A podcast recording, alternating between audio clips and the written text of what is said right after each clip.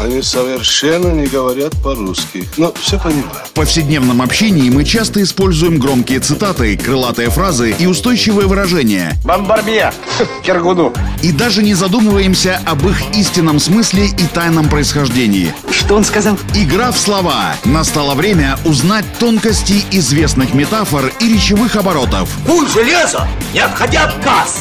Игра в слова. Александр Барский доступно и легко расскажет обо всем, что может придать новый смысл привычным фразам. Видишь суслика? Нет.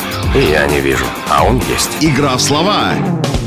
Я даже не сомневаюсь, что многие слышали такое выражение, как «мыльная опера». Так мы привыкли называть разного рода долгие и нудные сериалы, идущие по телевидению. Но вот почему именно опера, да к тому же еще и мыльная, не все это знают. Как появилось это устойчивое выражение и что оно означает, я сейчас расскажу. Игра в слова.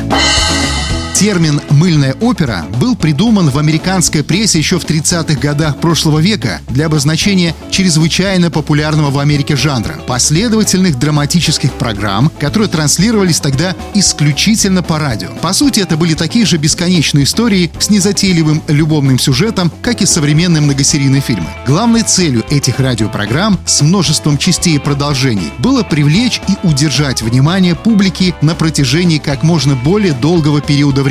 Самыми активными спонсорами этих радиопостановок были тогда производители мыла и моющих средств. Вот поэтому люди, обычные слушатели, с подачи американской прессы и стали иронично называть эти популярные драматические радиопрограммы мыльными, а слово «опера» прикрепилось как обозначение чего-то невразумительного и затянутого. Так что мыльная опера в те времена — это нечто долгоиграющее и обильно сдобренное рекламой мыла. С развитием телевидения это название прикрепилось и к разного рода многосерийным телефильмам. Вот такая мыльная история получается.